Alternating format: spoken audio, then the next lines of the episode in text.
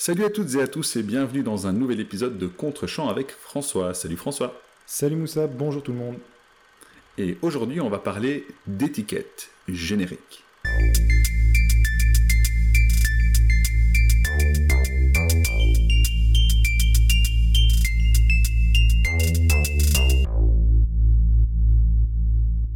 Cette semaine, cher Moussa, je t'ai donc demandé de regarder The Remains of the Day, euh, film de James Ivory, qui est euh, l'adaptation d'un roman de Kazuo Ishiguro.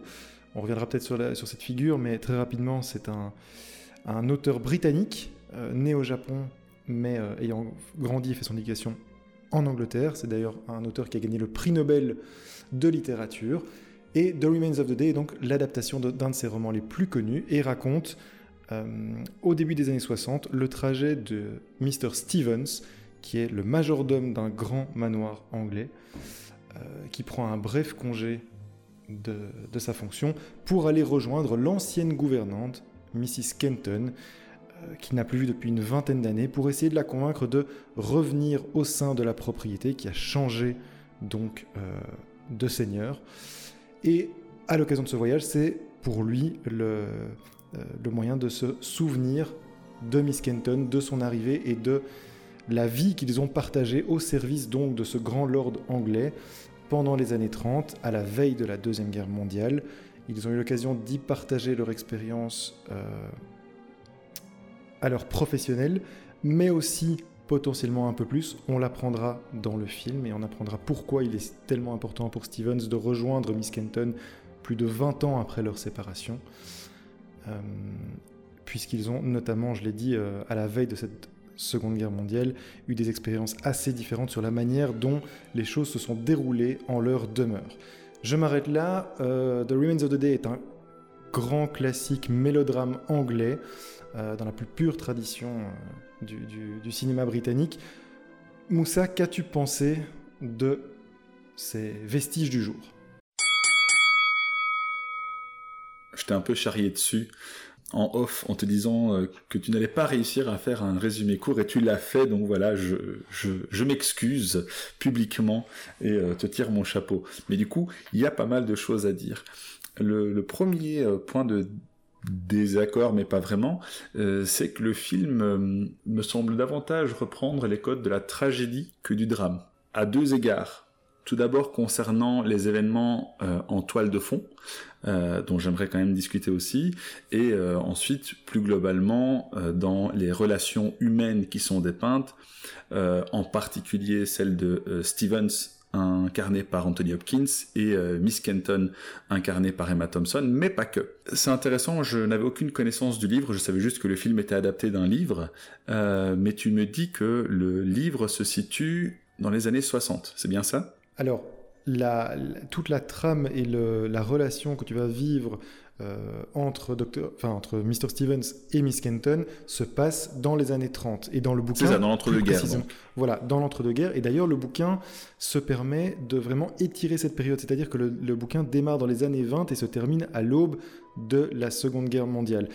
Pour des raisons ben, d'adaptation pure, on est vraiment dans le film uniquement lorsqu'on est dans cette période-là.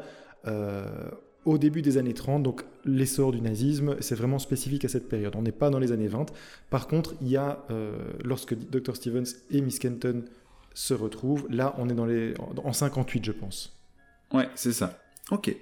Euh, bon, la première chose que j'ai envie de dire avant euh, d'aller plus en détail, c'est que j'ai beaucoup aimé le film. Mais vraiment, vraiment beaucoup, beaucoup aimé. ici, le, le cinéma euh, sort un petit peu de son rôle euh, qui consiste à nous faire rêver, un rôle qu'il endosse un peu trop de nos jours, j'ai envie de dire, pour revenir à quelque chose de, plus crédible, de plus réaliste et de diablement frustrant, et ça aussi on va en discuter. Euh, on est ramené à une, à une réalité brutale par deux biais. Le premier, c'est la thématique de fond, comme je l'ai dit, qui part donc, comme tu l'as dit, de l'essor du nazisme et surtout du rôle que joue le Lord pour lequel travaille Mr. Stevens et euh, Miss Kenton euh, dans euh, l'avènement du régime nazi. C'est d'autant plus frustrant qu'en tant que spectateur qui voit ça évidemment des décennies plus tard, on sait on sait ce qui va arriver, et la manière dont ces bourgeois, on peut le dire, hein, c'est vraiment de la haute bourgeoisie, la noblesse même ici, hein, c'est plus la bourgeoisie, c'est la noblesse ici qui, qui se réunit pour permettre un petit peu tranquillou l'essor du nazisme, c'est très percutant. Donc, euh, on a ce Lord Darlington pour lequel travaillent euh, Stevens et euh, Kenton, qui, alors ça on ne sait pas très bien pourquoi, mais on peut l'imaginer, a une sympathie pour une Allemagne qui s'est effondrée suite à la Première Guerre mondiale, mhm. et qui donc souhaite contribuer à ce que l'Allemagne redevienne une puissance digne des autres. Il y a derrière une motivation, on va dire, honorifique Hein, cela relève de l'honneur des gentlemen, d'ailleurs c'est comme ça qu'ils se qualifient, hein, des gentlemen qui veulent s'entraider, il y a une question d'honneur derrière, euh, de, bonne et due forme donc, et qui va euh, amener ce lord ainsi que d'autres à euh, contribuer à eh bien, armer de nouveau le, gouvernement allemand. c'est ce rôle qui est dépeint en toile de fond, ainsi que les inimitiés que cela suscite par exemple, entre le Lord et euh, son filleul, euh, dont il est très très proche, euh, qui est incarné par Hugh Grant d'ailleurs. bonne surprise, je ne savais pas qui jouait dans, ce film. C'est un acteur quand même que, j'apprécie et que je trouve bon quand il est bien dirigé. Mais si tu veux, je peux reprendre, en tout cas pour expliquer qu'effectivement, pour compléter, c'est vraiment la transition entre un vieux monde aristocratique, incarné par Lord Darlington, encore convaincu tout à fait d'un code d'honneur des gentlemen, et en fait il, caractérise ses propres actions euh, en expliquant que euh, son code d'honneur stipule chez lui que lorsque son adversaire est au tapis, on l'aide à se relever, enfin c'est le code d'honneur britannique, on l'aide à se relever, on lui, on donne une tape dans le dos, et on repart comme si de rien n'était, la bataille est terminée. Or, ça c'est le vieux monde aristocratique, et qu'est-ce qui se profile euh, en parallèle? C'est l'essor d'un nouveau monde totalement politique et politicien, où ce code d'honneur n'a plus du tout lieu d'être, et en fait, Lord Arlington ne va pas voir cette modification profonde de la société et va rester ancré et persuadé que son code d'honneur est toujours d'actualité. Et effectivement, va vouloir, va, va s'offusquer des, de, la cruauté du traité de Versailles envers l'Allemagne, qui a donc vraiment mis l'Allemagne totalement à genoux, et qui, ce qui entre complètement en contradiction avec son code de l'honneur. Et donc lui va militer pour un retour au concert des nations de l'Allemagne dans sa puissance précédente, euh, ce qui va être combattu politiquement par ben, ses congénères britanniques, français en partie et américains surtout. Euh, donc voilà, et c'est ce qui va l'amener au banc euh, de la société quelques années plus tard, lorsque on, comprendra assez vite que, au sortir de la guerre, il sera véritablement considéré comme un traître puisqu'il a voulu, on le fera passer pour celui qui a pactisé avec Hitler et qui a voulu tendre la main au régime nazi. Euh, et d'ailleurs, tu parles de politique, mais le terme utilisé dans le film, c'est la réelle politique, utilisé par euh, le député américain Louis, qui est incarné par Christopher Reeve. Autre surprise de casting, j'adore Christopher Reeve, acteur de mon enfance, paix à son âme. Et euh, en fait, ce qui est intéressant, et c'est ça qui fait le lien entre cette toile de fond, cette trame de fond et la, la, trame principale du film, à savoir euh, le passif de euh, Mr. Stevens et Miss Kenton dans la demeure de Lord Darlington, c'est la question de l'étiquette. Euh, il y a un élément d'ailleurs qui permet de faire le lien de manière très très claire. À un moment donné, Lord Darlington décide d'employer deux jeunes Allemandes dans le staff de nettoyage de la maison.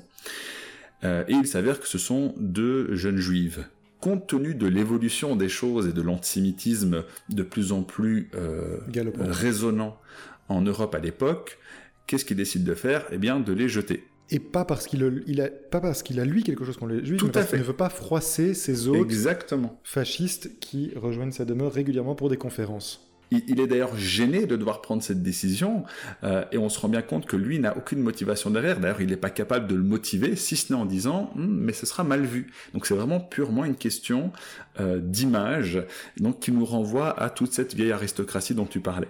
Et en fait, euh, Mr. Stevens, pour revenir à lui, parce que c'est quand même lui le personnage principal, euh, en tout cas qui partage l'affiche du film, c'est que c'est un être qui est né de cette étiquette. C'est un pur produit de ce monde-là.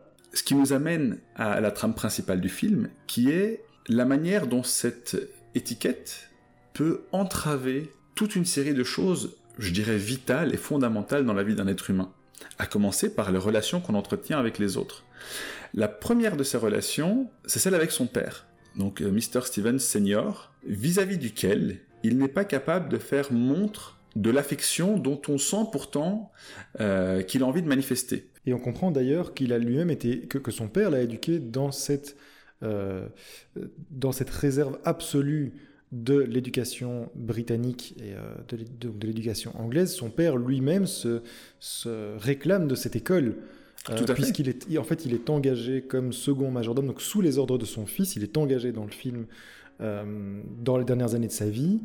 Et il se réclame de cette école et il attend de son fils cette rigueur et cette, euh, cette discipline.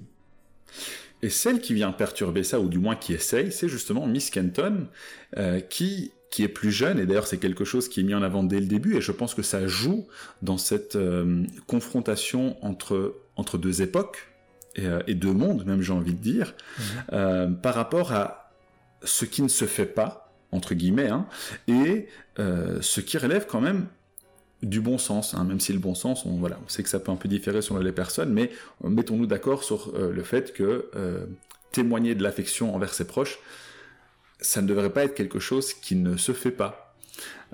et c'est quelque chose que remet en question justement Miss Kenton. Et on en arrive à, je pense, le point central du film, c'est la relation qui se crée petit à petit entre les deux, avec des scènes qui sont, j'ai envie de dire magnifiques, mais qui sont en réalité extrêmement frustrantes où on sent un partage avec beaucoup de non-dits, mais un partage qui est immense, et on a juste envie d'une chose, c'est de déchirer l'écran et de leur dire mais dites-vous les choses, dites-vous les choses clairement, parce qu'on sent que cette étiquette bloque l'expression de leurs sentiments l'un pour l'autre. Et on sent bien que malgré ces critiques de tout un ordre établi, Miss Kenton est aussi, malgré elle, influencée par cet ordre et donc doit aussi préserver dans une certaine mesure l'étiquette. C'est donc une tragédie, vraiment. Euh, je ne sais pas si tu veux qu'on qu'on spoil, je ne vois pas de souci parce que j'ai pas l'impression que c'est... Euh, enfin, à moins que tu veuilles laisser vraiment la fin euh, sous silence. Oh, on peut laisser la toute toute fin sous silence parce qu'elle est quand même très belle. Il faut pouvoir, il faut pouvoir la vivre, je pense.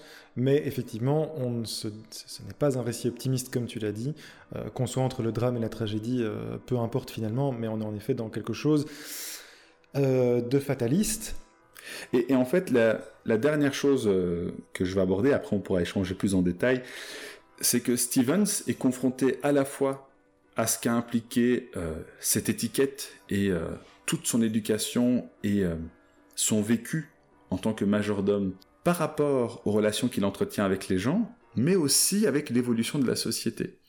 Parce que durant son trajet pour rejoindre Miss, Miss Kenton, euh, il est confronté de manière assez subtile hein, aux effets euh, de la guerre et aux effets de la Deuxième Guerre mondiale, du coup, vis-à-vis de laquelle il a un grand détachement, parce qu'en tant que majordome, il a complètement assimilé le fait que ce n'était pas son rôle de questionner ces choses-là et de s'y intéresser, que son rôle à lui était de servir son maître, euh, ce qu'il s'est attelé à faire de façon absolument exceptionnelle. Oui, c'est un zélote, absolument. Exactement. Et lorsqu'il est confronté à euh, la réalité du monde extérieur, hors du manoir dans lequel il sert, il est complètement déboussolé. On voit bien qu'il se rend compte qu'il y a quelque chose qui est problématique, mais il se réfugie dans ce qu'il connaît et décide d'accepter ce qu'il est, à savoir un serviteur qui n'a pas à se poser ces questions-là. Et ce n'est jamais caricatural, et ça je pense qu'il faut le souligner, c'est ça qui est extrêmement fort dans ce film. Tu as, tu as, dit, tu as utilisé le terme zélote, quand on pense zélote, on, pense franchement euh, au culte, à la secte, à la caricature. Mhm. Ce n'est pas du tout le cas ici. Le personnage de Steven, c'est extrêmement touchant, et on ressent de l'empathie, voire je dirais même de la peine pour lui, parce que ce n'est pas du tout de la mauvaise volonté de sa part, c'est purement du déni lié à son statut et à ce que des décennies et des décennies d'éducation ont eu comme effet sur lui. Et c'est ça qui rend le personnage absolument touchant, vraiment touchant. Voilà, je relis mes notes, je pense que j'ai fait le tour. Euh, il y a d'autres petits éléments dont on peut discuter, mais je vais d'abord te laisser reprendre la parole. Oui, c'est gentil, euh, mais tu as dit vraiment l'essentiel. Hein, euh, effectivement, le personnage de Steven s'inscrit dans la plus pure tradition anglaise de la distinction à toute épreuve. Mais également de la réserve et de la pudeur extrême. Et c'est vraiment ces pendants-là qu'on va voir dans le film, c'est-à-dire que c'est l'un des thèmes du film, c'est vraiment la répression des sentiments au profit de l'efficacité absolue du travail bien fait, au service de son éducation. Euh, le personnage de Stevens, en fait, se définit par la dignité qu'il retire du service impeccable de son maître, qui ne peut jamais, euh, jamais être remis en cause, même jamais varié simplement, et son maître à qui il voue une confiance et une admiration aveugle. Et ça, c'est le deuxième thème du film. Donc le premier, c'est cette peur et l'incapacité d'exprimer ses sentiments. Et ça passe à travers de nombreuses scènes d'échanges, notamment avec Miss Kenton, mais pas que, à travers le personnage du père aussi. Il y a vraiment une mhm. relation assez bouleversante là. Mais le deuxième thème du film, c'est un thème politique. Euh, et tu l'as abordé, hein, mais c'est un personnage qui choisit, pour le dire grossièrement, de subir toute son éducation et qui considère donc qu'il n'a pas à prendre part aux affaires de la société parce qu'il ne les, il ne les maîtrise pas, il n'est pas socialement élevé pour pouvoir prétendre a un avis quelconque sur les affaires du monde, que, parce que ces affaires du monde doivent et ont toujours été gérées par des hommes plus puissants, plus éduqués que lui, et c'est en fait il est vraiment un produit du vieux monde qui est totalement soumis à l'aristocratie et qui ne, ne conçoit pas qu'il puisse avoir une voix et une réflexion et qu'il doit être, il doit suivre le pas d'hommes plus respectables que lui, en gros. Et donc on a forcément cet, aspect politique euh, vient forcément se, et en tout cas cette, volonté lui de ne pas se mêler vient se fracasser euh, sur les rivages de l'histoire, puisqu'effectivement il assiste à des réunions, à des conférences euh, sur le destin du monde, où il a conscience que des choses essentielles se passent, que des discussions comment dire, déterminantes pour l'histoire pour sont en train de se dérouler sous ses yeux, mais en fait il il n'écoute pratiquement pas. Il, se refuse à écouter, à participer. Euh, attitude qui n'est d'ailleurs pas que euh, un simple fruit de son esprit, mais qui est renforcée par la plupart de ces aristocrates anglais, puisqu'il y a une scène qui est vraiment assez redoutable euh, et assez révoltante d'ailleurs, où Lord Darlington et deux de ses hôtes sont en train de discuter sur la possibilité éventuellement de consulter le peuple sur les affaires du monde, et l'un des autres, Lord Ellington, euh, prend à partie Stevens, qui est à ce moment-là en train de servir autour d'eux, en disant Mais voilà, que pensez-vous de telle question politique euh, Et qu'est-ce que, tu, qu'est-ce que, que pensez-vous de ça, mon brave? Et Stevens, dans son.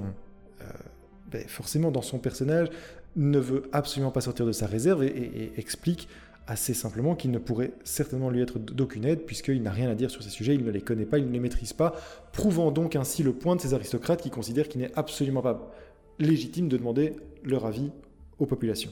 Et si je peux me permettre, euh, les questions posées sont excessivement complexes. Euh, donc l'objectif est vraiment d'humilier Stevens et de le remettre à sa place et ainsi effectivement prouver que les gens n'ont pas, euh, n'ont pas à donner leur avis. Et c'est d'autant plus cynique qu'on sait très bien que ce n'est pas ce genre de lord qui va aller au front en cas de guerre. C'est exactement ça. C'est exactement ça. Et donc, voilà les deux, les deux thèmes du film, cette peur et cette incapacité à exprimer ses sentiments parce qu'ils sont réfrénés euh, par, euh, par l'efficacité absolue du travail bien fait, par cette volonté de suivre les préceptes du vieux monde, et d'autre part l'aspect politique. Alors l'aspect politique, en as, tu en as parlé, et je pense que tout un chacun peut se faire euh, son avis. Je, je, crois, moi, que le film est profondément, si pas révolutionnaire, en tout cas libérateur, parce qu'il montre à quel point euh, Steven se fourvoie dans cette vision de lui-même et dans cette... Euh, Bien sûr. Voilà, tu, tu parlais de, ces séquences où il sort dans les donc à l'aube des années 60, quand il sort du manoir, qui se, il est en route pour aller retrouver Mrs. Kenton, il se confronte à la population qui a des avis, qui a participé à des débats, qui a euh, œuvré pendant la guerre au débat public, et en fait il se retrouve totalement incapable de, de, participer, et en fait, tout ce qu'il ce fait, c'est pouvoir mimer, enfin, pouvoir prétendre avoir, avoir euh, comment dire, euh, avoir connu des grands acteurs de ce monde. Mais en fait, enfin voilà, c'est tout ce qu'il peut faire, et on se rend compte bien vite de la supercherie et du fait qu'en réalité, il n'a aucune conscience politique. Donc ça, c'est vraiment. Il y a, deux subtilités que j'aimerais ajouter, si tu me permets. Vas-y, vas-y. Euh, la première, c'est que lorsqu'on lui parle de, parce qu'il dit qu'il vient du manoir d'Arlington, mhm. et lorsqu'on lui parle du du lord du manoir, il dit qu'il ne l'a pas connu. Et ça, je pense que c'est vraiment un réflexe un réflexe qui émane du fait que lui-même se rend bien compte en son fort intérieur, peut-être pas consciemment, que c'est problématique ce que le Lord a fait. Tout à et fait. que donc il n'a pas envie de le dire. Et malgré tout, euh, après avoir passé un peu de temps avec un de ces euh, civils en voiture, il s'excuse d'avoir menti parce que le- son naturel revient en galop en fait, Mhm. où il se rend compte ça ne se fait pas de mentir. Et donc je vais quand même vous dire la vérité, j'ai connu euh, Lord Darlington. Et, et c'est pour ça que je dis que j'ai j'ai vraiment de la peine pour ce personnage qui a tellement ancré certaines choses. Euh, alors, il se fourvoie, je suis complètement d'accord avec toi, mais c'est malgré lui en fait. Et c'est ça qui est extrêmement euh, déchirant. Tout à fait. Et, alors le deuxième point sur lequel je voulais revenir, le, premier thème en réalité du film, au-delà de l'aspect politique, c'est peur et l'incapacité d'exprimer ses sentiments. C'est ça qui, est... qui rajoute au, côté absolument bouleversant du personnage, c'est qu'en fait, il, euh, y a un objectif dans le film. Il, il est tombé amoureux de Miss Kenton, et donc son objectif est d'aller la rejoindre pour enfin, peut-être, pouvoir lui révéler ses sentiments, puisqu'il ne l'a jamais fait à l'époque, on le comprendra assez vite. Il n'est jamais parvenu à s'ouvrir. Mais beaucoup de scènes viennent illustrer ce fait qu'il n'est jamais parvenu à s'ouvrir, et notamment l'intégration de son père. On en a un peu parlé.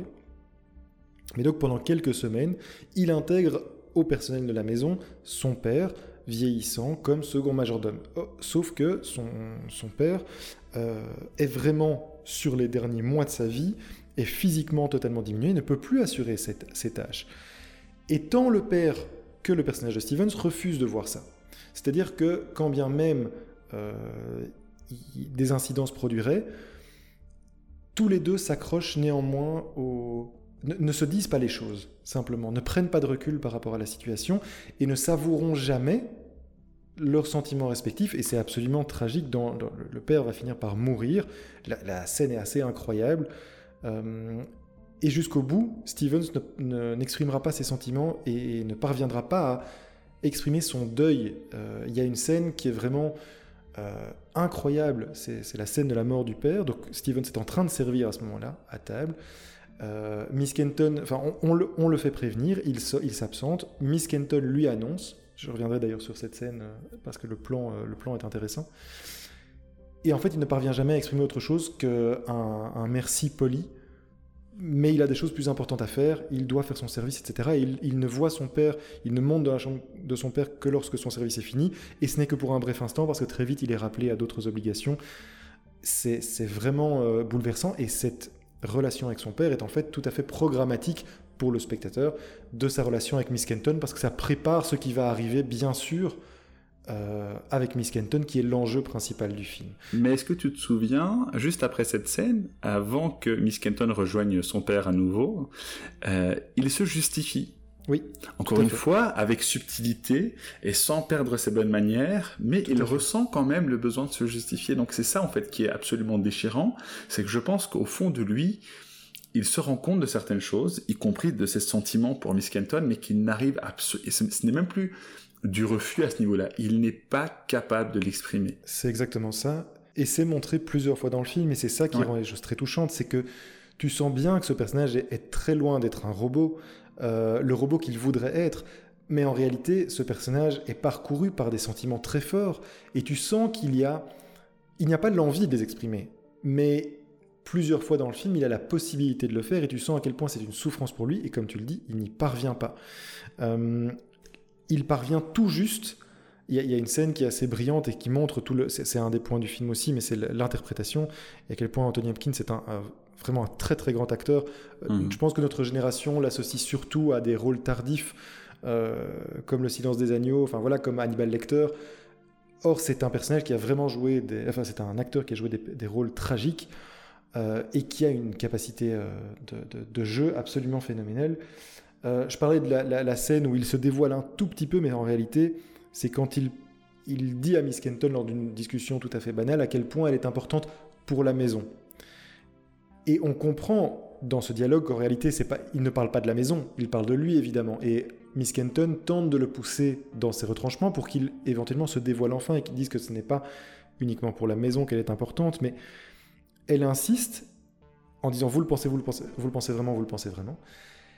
Et il a un jeu, Anthony Hopkins, à ce moment-là où il, est presque obligé d'arracher de lui-même un yes, mais qui est dans lequel on sent toute la, euh, toute la rage et la frustration parce qu'on le pousse à exprimer quelque chose qui est simplement oui, à admettre quelque chose qui n'est même pas de l'ordre de son sentiment personnel, mais d'un, d'un compliment. Euh, et enfin, voilà, le, film est émaillé de scènes euh, pareilles qui montrent que le personnage est parcouru par des sentiments, mais qu'il ne parviendra jamais à les exprimer. Et c'est vraiment, euh, c'est, vraiment assez bouleversant dans le film, effectivement. Euh, voilà pour, le, pour les deux thèmes, euh, le contenu du film.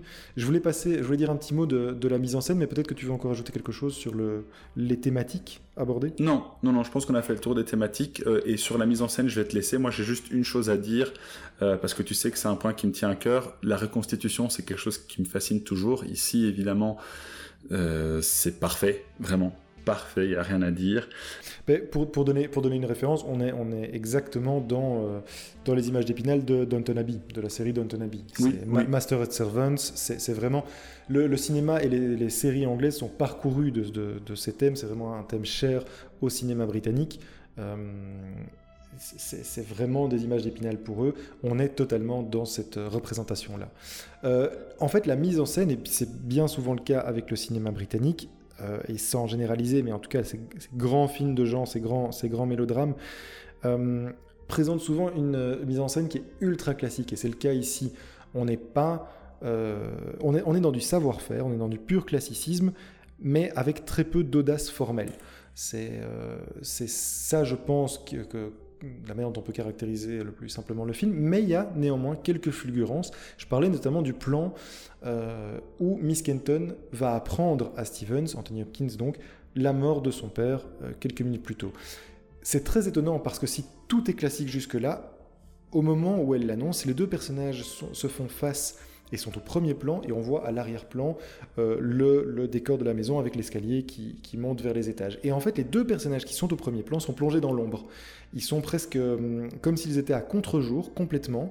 On ne distingue pas les traits de leur visage, juste les silhouettes. Et c'est l'arrière-plan qui est totalement net et plein de couleurs.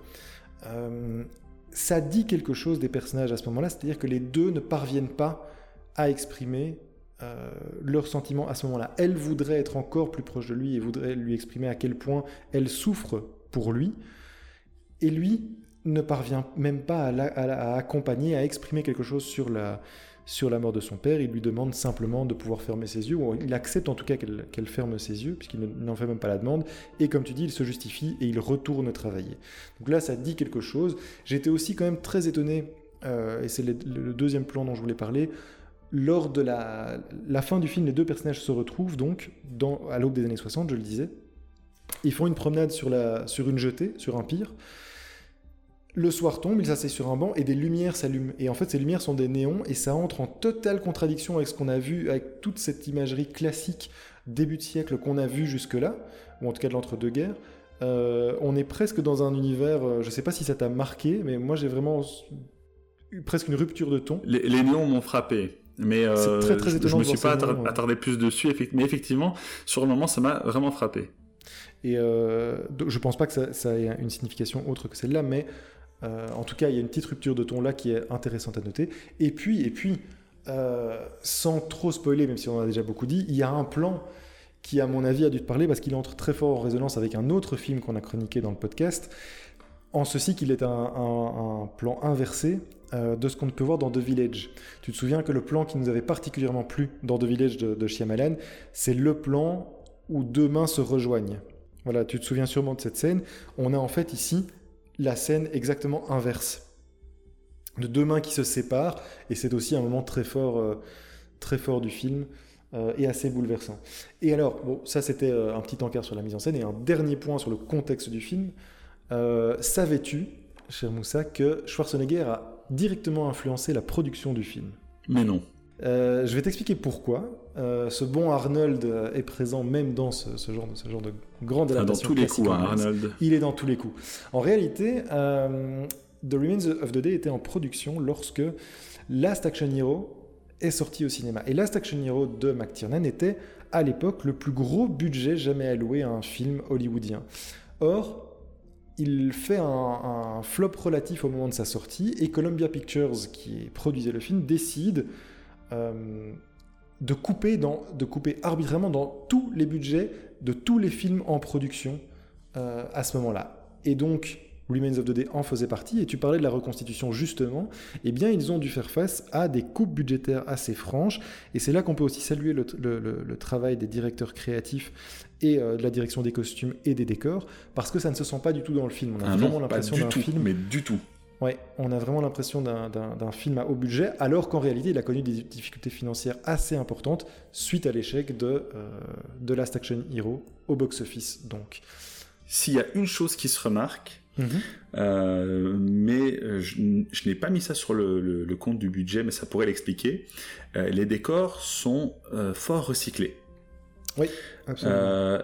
Ça, ça, ne m'a pas marqué plus que ça, ça ne m'a pas dérangé non plus, mais sachant que le manoir est quand même gigantesque, euh, si tu fais un temps soit peu attention, tu remarques au bout d'un moment que ce sont les mêmes pièces, les mêmes sets qui sont réutilisés, ben, notamment le petit chemin où le père de Steven tombe euh, au début du film est réutilisé pour plusieurs séquences, et c'est encore une fois pas du tout un problème, mais si on y fait un temps soit peu attention, on le remarque.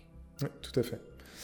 Et euh, ben voilà, maintenant tu as l'explication de, pourquoi ah potentiellement on a ces, et donc, Arnold. Arnold, toujours Arnold, évidemment, on y revient toujours. Et alors, dernier petit point intéressant, c'est que initialement, euh, c'est Harold Pinter qui devait adapter le bouquin, et en fait, Harold Pinter était directement allé voir Kazuo Ichiguro avant même la mise en production du film, parce que euh, Pinter étant un, un, féru des adaptations, il a, adapté beaucoup de romans au cinéma, et notamment pour Hollywood. Euh, il est allé voir Ichiguro en disant Je veux acheter en mon nom personnel et c'est la première fois que je le fais, les droits de votre roman, parce que je veux un contrôle sur la production. Euh, il se trouve que ce n'est pas lui finalement, il, a commencé à travailler sur cette euh, adaptation et une grande partie de son travail se retrouve encore dans le film aujourd'hui. Néanmoins, lorsque euh, Columbia Pictures a coupé dans les budgets, le réalisateur, qui était Mike Nichols, c'est le réalisateur notamment de The, Graduate, ou Qui a peur de Virginia Woolf, euh, a décidé de se retirer suite aux coupes budgétaires. Il est resté à la production, mais il s'est retiré au profit de James Ivory. Et en se retirant, il a entraîné avec lui Harold, Pinter, donc, qui a perdu le contrôle créatif du film, euh, au profit d'une autre scénariste. Alors il y a une grande partie de son adaptation qui se retrouve dans le film actuel. Néanmoins, il, il y a un élément qui s'y retrouve en particulier, et c'est pour moi un des rares défauts du film. C'est-à-dire que Harold Pinter, une de ses marottes, c'était, disons que c'était quelqu'un qui n'était pas particulièrement, euh, euh, comment dire, euh,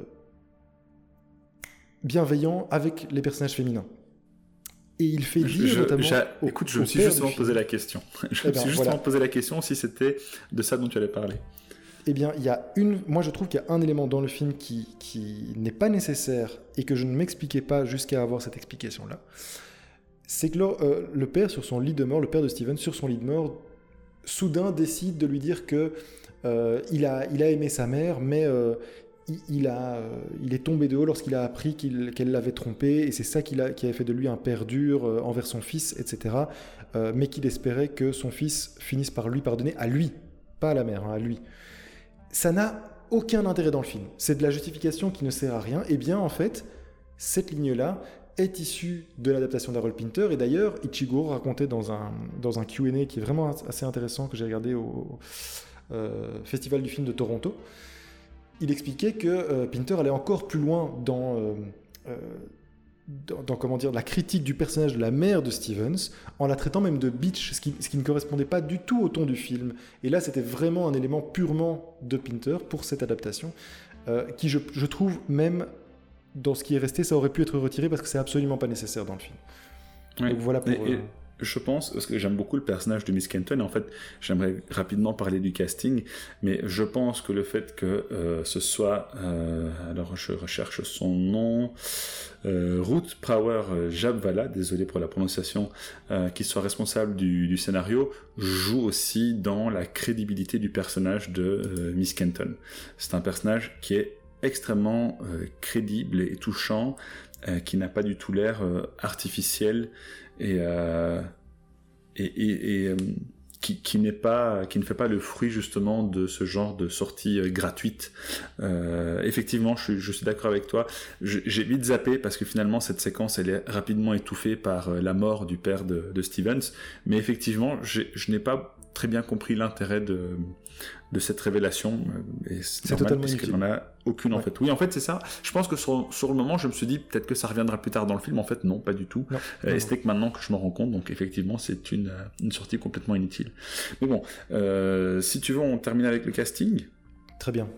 On a déjà parlé pas mal de Hopkins, très très grand acteur il est euh, phénoménal. Je pense que le point commun entre euh, Emma Thompson, que j'adore aussi, euh, et Hopkins, c'est qu'ils ont un jeu qui est extrêmement large. Mhm. C'est-à-dire que Hopkins peut être à la fois ce majordome exigeant, dur, digne, élégant, et la scène suivante, inspirée, par son jeu la souffrance, la souffrance intime, la honte pas, pas, euh, pas l'humilité, mais euh, le, fait de renvoyer une, une, image tout de suite plus, euh, plus humble du personnage que ce majordome intraitable. Voilà, c'est ça, fragile. Merci, c'est ce que je cherchais. et même chose pour Emma Thompson, elle, elle peut passer de, cette, de cette jeune femme qui sait qu'elle doit faire preuve d'un peu plus de, poigne pour pouvoir se faire respecter, euh, tout en étant la séquence suivante extrêmement touchante et, suscitant énormément d'empathie. Donc le, duo fonctionne merveilleusement bien et euh, tu sais parfois tu as des rôles où tu te dis mais personne d'autre n'aurait pu jouer euh, ces rôles-là. Et eh bien là on, on, a clairement affaire à deux rôles qui étaient taillés sur mesure. J'ai également cité Hugh Grant et euh, Christopher Reeve. Euh, j'aime bien ces deux acteurs Christopher Reeve, c'est extrêmement nostalgique, c'est mon enfance. Hugh Grant a une scène euh, où justement il confronte Stevens à son pas son rôle, mais à ses, ses son opinions. À... Voilà, c'est ça, à, son manque d'opinion sur tout ce qui est en train de se produire, et, il le joue merveilleusement bien. Donc lui, lui est plutôt euh, euh, de gauche, hein, dira-t-on aujourd'hui, euh, et il interprète son rôle merveilleusement bien et va crescendo jusqu'à cette scène qui est, euh, je, je, trouve, extrêmement frappante. Et, euh, et, Christopher Reeve aussi a droit à son speech hein, lors de ce fameux, euh, euh, je sais pas, de ce congrès ou cette, cette réunion de différentes personnalités politiques à travers le monde, où il a ce speech où lui-même veut faire preuve d'une certaine réserve et en fait se relève et, et, et renvoie tout le monde à ses responsabilités en disant ce que vous êtes en train de faire là, c'est c'est de l'amateurisme. Euh, ça peut avoir des conséquences potentiellement très graves. Mm. Et, il dit même pas euh, on verra. Il dit vous allez voir, on va le voir bien assez tôt. Euh, et ça, c'est ça. C'est extrêmement percutant pour le spectateur parce qu'effectivement, nous, on sait à quoi il fait allusion, même si lui ne le sait pas. Et donc voilà, c'est c'est aussi deux, deux rôles que je voulais mettre en avant. Et il y a aussi, ah, j'ai oublié son nom, euh, il a joué dans, Game of Thrones, le, père de... Peter Vaughan. Oui, merci. Euh, alors, qui est bon. On ne le voit pas énormément dans le film, hein, puisqu'il décède dans la première moitié, mais euh, qui est aussi formidable dans son rôle. Absolument. Tu voulais rebondir là-dessus? Non, non, pas du tout. casting impeccable. Et puis, voilà, juste pour synthétiser ce que, tu, ce que tu disais sur le spectre de leur jeu aussi, c'est ce qui rend les personnages d'Anthony Hopkins et d'Emma Thompson si, si humains. C'est justement cette capacité à couvrir un large panel d'émotions. C'est ce qui est, c'est ce qui en fait, euh, en, fait des personnages profondément humains et donc bouleversants et donc tragiques. Oui, tout à fait. Euh, bien écoute, merci François. J'ai vraiment. Alors, je, t'ai envoyé un message hier en te. Ah oui, je m'attendais pas du tout à, à ça. À quoi? À ce que, le film tu, plaise, que tu aimes, oui, à ce que le film te plaise, parce que j'ai vraiment cru que c'était une épreuve. Tu me disais hier que tu bouillonnais, euh, que c'était. Ah, je, je, boue de frustration parce que voilà, je, on, ressent tellement d'empathie pour ces personnages et ce qu'ils vivent. Le, film te prend. Non, moi j'aime bien ce genre de film, j'aime beaucoup. J'aime la tragédie, mais en même temps, la tragédie généralement a quelque chose de très frustrant. C'est de la bonne frustration, mais ça reste frustrant quand même. Euh, et, et, oui, c'est. Il y a aussi un côté extrêmement dramatique, et donc c'est pour ça que je te disais que j'espère que tu mettras euh, au moins cinq comédies dans la prochaine dizaine de films. J'essaierai de trouver quelque chose de plus léger, oui. Mais oui, mais voilà, c'est un très très beau film, très touchant. Euh, j'ai beaucoup aimé. Enfin voilà, à, part la réplique que tu as que tu as citée, encore, il a fallu que tu me la rappelles. Je n'ai vraiment aucun défaut euh, notable à souligner. J'ai passé un très bon moment et euh, donc je te remercie. Ça va, ça va être intéressant dans le classement, tiens. Oui, j'ai hâte. J'ai hâte. Là, je propose qu'on conclue là parce qu'on a déjà passé de longues, longues, longues dizaines de minutes sur ce film. Mais merci en tout cas de l'avoir regardé. C'était un, c'était un plaisir de me le remettre en mémoire euh, par ailleurs. Et puis, c'est l'occasion aussi de se rappeler à quel point Anthony Hopkins et Emma Thompson, entre autres, sont de très très grands acteurs. Oui, ouais, vraiment, vraiment. Ils font honneur à leur métier. Et donc, sur ces belles paroles, on vous souhaite un bon film à vous aussi. On vous invite à regarder euh, Remains of the Day, les, vestiges du jour en français, si je dis pas de bêtises. Exactement. Et on vous dit à la semaine prochaine pour le classement. Donc on arrive à 30 films. On a regardé quand même 30 films, c'est pas rien. Ça fait plus d'un an maintenant. Et euh, on va essayer de classer tout ça. Ça va être. Euh, la guerre. Sportif. Absolument. Salut Moussa, salut tout le monde. Salut.